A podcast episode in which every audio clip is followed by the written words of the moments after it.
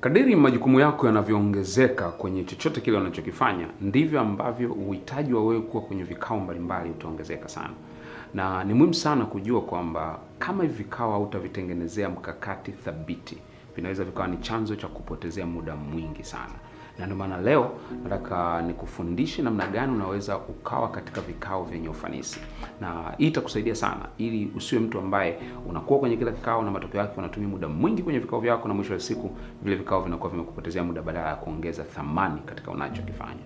Kwa kuna mambo sita ambayo lazima uyazingatie kama unataka kuwa na vikao vyenye ufanisi. Jambo la kwanza ambalo ni la msingi sana unatakiwa kulijua ni kwamba kwenye kila kikao ambacho utakuwa unahusika, hakikisha unajua dhumuni la hicho kikao. Tunasema clear meeting objectives. Lazima uwe unajua dhumuni, kwa nini kikao hiko kimeitishwa, na sio tu kujua dhumuni. Cha muhimu zaidi pia ni kujua wewe nafasi yako katika hicho kikao ni nini. Kwa nini wewe ni sehemu ya hicho kikao? Usiende kwenye kikao chochote bila kujua kwa nini wewe ni sehemu ya hicho kikao. Hii itakusaidia kwa sababu kuna vikao ambavyo ukweli ni kwamba si lazima uwepo. Inawezekana vikao vingine uh, unakuwepo tu, lakini si lazima uwepo, au vikao vingine pengine ungeweza kutuma taarifa tu na ikawa inajitosheleza kabisa. Kwa hiyo jaribu kujua, je, dhumuni la kikao hiki ni nini? Usipojua dhumuni la kikao, ni hatua mojawapo ya kupoteza thamani au kupoteza muda ambao utakuwa umeutumia kwenye kikao hicho. Kwa hiyo ni muhimu sana kujua kwa nini unatakiwa uwepo kwenye hicho kikao, kwa sababu ili kujua wewe mchango wako ni upi, kwa sababu kumbuka, siku zote ni kwamba unapoenda kwenye kikao chochote, kikubwa kinachohitajika pale sio tu uwepo wako. Kikubwa kinachohitajika ni mchango au thamani yako katika muda utakokuwepo kwenye kile kikao. Kwa cha kwanza kabisa, jua ajenda za kikao ambacho nakwenda. Jambo la pili ambalo ni la msingi sana utakapokuwa kwenye kikao cha aina yoyote ni kwamba lazima uwe na kitu tunaita ground rules. Establish ground rules. Maanake kwa maneno mengine kwamba hakikisha mnakuwa na sheria zinazoongoza kikao chenu, mnakuwa na masharti yanaongoza kikao chenu, au mnakuwa na mwongozo ambao unaongoza kikao chenu. Kwa mfano, inawezekana ikawa ni mwongozo kuhusiana na matumizi ya simu. Kwa mnaweza mkasema, jamani, kabla tujaanza kikao, kila mtu simu yake izimwe au hautaruhusiwa kupokea simu tukiwa kwenye kikao. Kama unataka kupokea, labda utoke nje, au hamtaruhusiwa kabisa, au pengine hautaruhusiwa kuchati ukiwa kikao kinaendelea. Kwa jaribu kuweka masharti, lazima muwe na masharti yanaongoza. Kama usipofanya hivyo, kikao hicho kitakuwa hakina mpangilio, kwa sababu kila mtu atakuwa anapokea simu, mwingine anatuma message. Kwa mwisho wa siku mtatumia muda mwingi kwenye kikao, lakini kitakuwa na matokeo. Lakini kitu kingine ambacho mnaweza mkakubaliana ni kwa mfano uh, kukubaliana kwamba lazima tumsikilize mtu hoja yake labda mpaka amalize, ndipo tunapoweza kumcriticize, kwa sababu wakati mwingine unakuta kwenye kikao mtu anaongea hajamaliza, mwingine ameongelea, mwingine ameingilia, mwisho wa siku inakuwa ni ugomvi, kwa sababu hamna ground rules. Kwa lazima mkubaliane masharti ya uendeshaji wa kikao. Pengine labda mwenyekiti ndio ambaye atakuwa anaamua nani azungumze na nani asizungumze. Kwa hiyo hakikisha ukae kwenye kikao ambacho hakina ground rules. Kama hawajawekwa, mwambie bwana, tafadhali naomba kabla kikao kijaendelea, tukubaliane masharti ya uendeshaji wa kikao chetu. Hii itawasaidia sana kuondoa msuguano ambao unao lazima, lakini pia itawapunguzia muda ambao mnaweza kutumia kwenye kikao husika. Jambo la tatu la msingi sana kwenye uh, kuendesha kikao chenye ufanisi ni kwamba hakikisha mnapangilia muda. Kikao lazima kijulikane kinaanza saa ngapi na kikao lazima kijulikane kinaisha saa ngapi. Kwa hiyo usiwe na kikao ambacho hakina mpangilio. Hata kama mnakutana mtu mmoja, wewe na mwenzako, au mko wawili, au kama mnafahamiana, haijalishi ni ofisini au sehemu nyingine yote, kikao chochote kinacholeta matokeo ni kile ambacho kinachojulikana kinaanza saa ngapi na kinaisha saa ngapi. Na hapa kuna jambo la msingi sana. Kama muda wa kikao mliokubaliana utakuwa umeisha, lazima ajenda iletwe mezani kukubaliana kwamba sasa muda wetu umeisha tuliokubaliana. Je, tuongeze dakika ngapi za ziada? Bila kufanya hivyo, kuna watu watakuwa kwenye kao, lakini hawatachangia kwa sababu akili yao itakuwa imeshahama.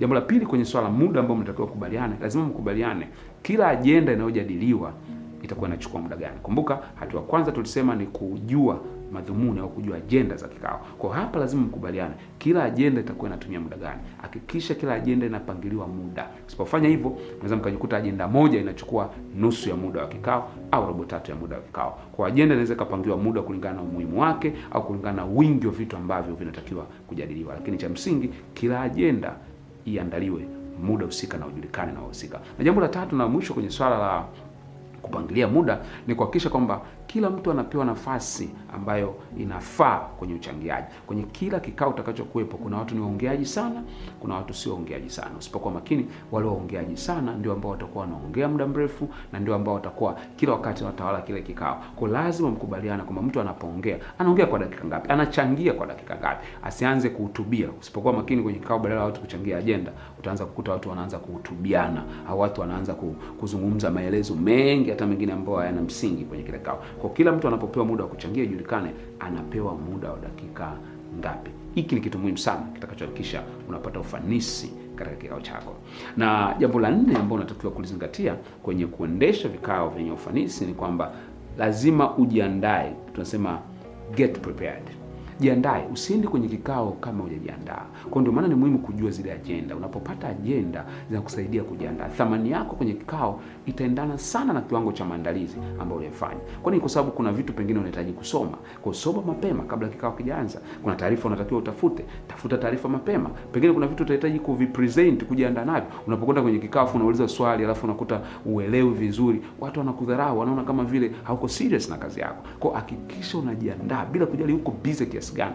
Jenga kuwa ni kanuni katika maisha yako. Usiende kwenye kikao kabla haujajiandaa. Jisome zile ajenda, tafuta kujua kama kuna document za kusoma kabla, eh, tunaweza pre-meeting documents, zile documents ambazo unahitaji kuzisoma kabla kikao kijana, zitafute, zisome. Unapokwenda tunasema be on top of the discussion. Unapoanza kuongea, mtu anajua kabisa hapa naongea na mtu ambaye anajitambua. Usiende kwenye kikao alafu hata ajenda uzijui, hata ujui kitu gani kinaendelea, mpaka unaanza kuuliza hivi, hapa kinajadiliwa nini? Mbona asielewelewa? Ah ah, ukiwa namna utakuwa ni mtu ambaye hauna ufanisi. Jiandae vizuri na hakikisha unakuwa ni mtu ambaye unajua vitu ambavyo vinaendelea pale. Kama kuna vitu vinatarajiwa kutoka kwako, hakikisha umeviandaa. Andaa vizuri document, kama ni za kuchapisha ziandae, kama ni takwimu ziandae. Unapokwenda kwenye kikao, tunasema be thoroughly prepared.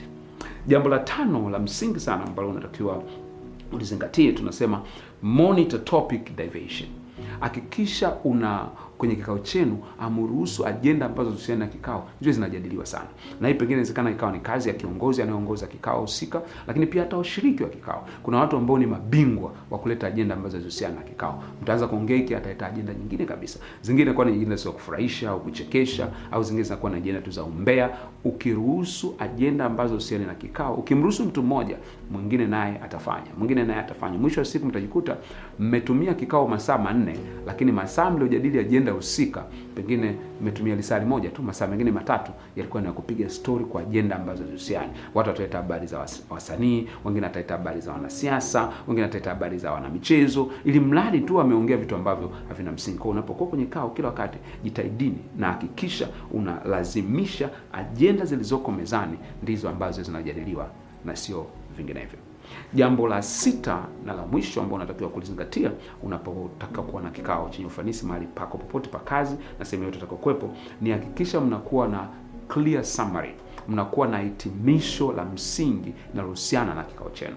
Na katika hitimisho kuna mambo ya msingi kama manne ambayo unatakiwa kuyazingatia. Cha kwanza, lazima mkubaliane katika kikao hiki mambo gani mmekubaliana kuyafanya kama mambo ya msingi mtakayoondoka nayo. Hizi tunaita action point, na lazima zisomwe, lazima zielezwe, kila mtu ajue kwamba haya ndio makubaliano yetu rasmi ambayo tumekubaliana. Wote tuko sawa wote tuko sawa. Cha pili, lazima mkubaliane ni watu gani ambao watakwenda kutekeleza maazimio ambayo mmejiwekea. Kuna vikao vingi sana vinafanyika, lakini baada ya pale haijulikani nani atakwenda kufanya jambo gani. Mwisho wa siku mnakuta vitu havijafanyika, kusema ah, mimi nilikuwa nafikiri ni mtu fulani, mimi nilikuwa nafikiri ni mtu fulani. Hapana, kikao kinapoisha, baada ya kukubaliana mambo ya kuyafanya, kubaliana pia watu gani watakwenda kuyafanya. Lakini pia cha tatu, kubalianeni muda gani utakwenda kufanyika. Timeline ni wakati gani mambo haya yatakwenda kufanyika. Kwa wewe utafanya jambo fulani, tunakupa wiki mbili. Wewe utafuatilia jambo fulani, tunakupa siku tano. Hakikisha mna tarehe ambazo zinaonyesha nani atafanya, ili kuondoa confusion, ili sije mtu akasema ah, mimi nilikuwa nafikiri muda ah, bado wa kusubmit. Ah, lazima tukubaliane lini, nani atafanya kitu gani. Na jambo la mwisho lazima mkubaliane kama mtakutana tena kuhusiana na ajenda husika. Kwa tarehe ya kikao kinachofuata inatakiwa itengenezwe baada ya kikao kingine kinapoisha, au kama pengine kuna factors, kuna sababu zinazofanya kikao hiko kisiweze kujulikana kitafanyika lini, basi kubalike tu kwamba baada ya wiki mbili pengine tutatoa taarifa kuhusiana na kikao ambacho kitafuata. Hii haya ni mambo sita ambayo ni ya msingi sana yatakayoweza kukusaidia kuwa na vikao vyenye ufanisi. Lakini labda niseme swala msingi sana, wakati wote unapohusika kwenye kikao, kama hauna sababu za msingi za kukuchelewesha, jitahidi uwe ni kati ya watu ambao wanafika kwa wakati kwenye kikao. Mara tunapofika kwenye kwa wakati kwenye kikao, unasema una take control, unakuwa tayari uko juu ya wengine ambao wamechelewa, kwa sababu tayari unakuwa na authority ambayo kisaikolojia inatokea pale. Kwa hiyo jitahidi kila wakati usiwe mcheleweshaji, usiwe mchelewaji kila wakati, usiwe na sifa ya kwamba wewe ni mchelewaji wa vikao kila siku. Jitahidi kubadilisha huo mfumo na zingatia mambo haya, naamini atakusaidia sana. Ninajua umekuwa kwenye vikao vingi sana sana, umehudhuria. Ningependa nijue, je, katika haya niliyozungumza ni changamoto kubwa ipi ambayo umekutana nayo katika vikao vingi ambavyo umeweza kuhudhuria? Niandikie hapo chini kwenye comment, nami nitakufuatilia zaidi ili tuboreshe ufanisi wa kazi zetu. See you at the top.